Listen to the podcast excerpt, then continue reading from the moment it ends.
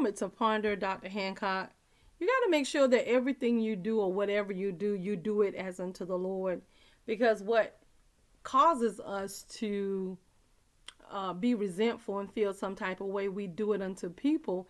And it wasn't out of love, it was purely out of um, we feel like we are committed or we're so tied to it.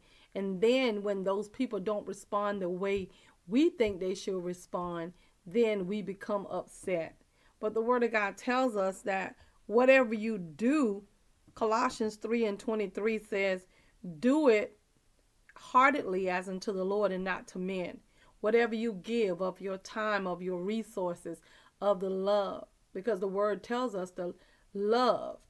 Owe no man nothing but to love them. In other words, love covers a multitude of sin.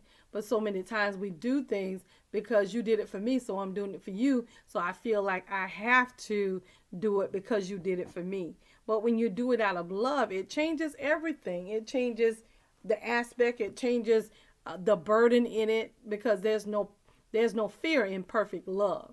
And so when we do it unto the Father, it changes everything in us. Because then we're not upset when people respond the way they do because we are connected to God and the Holy Spirit is one that's leading us to all truth.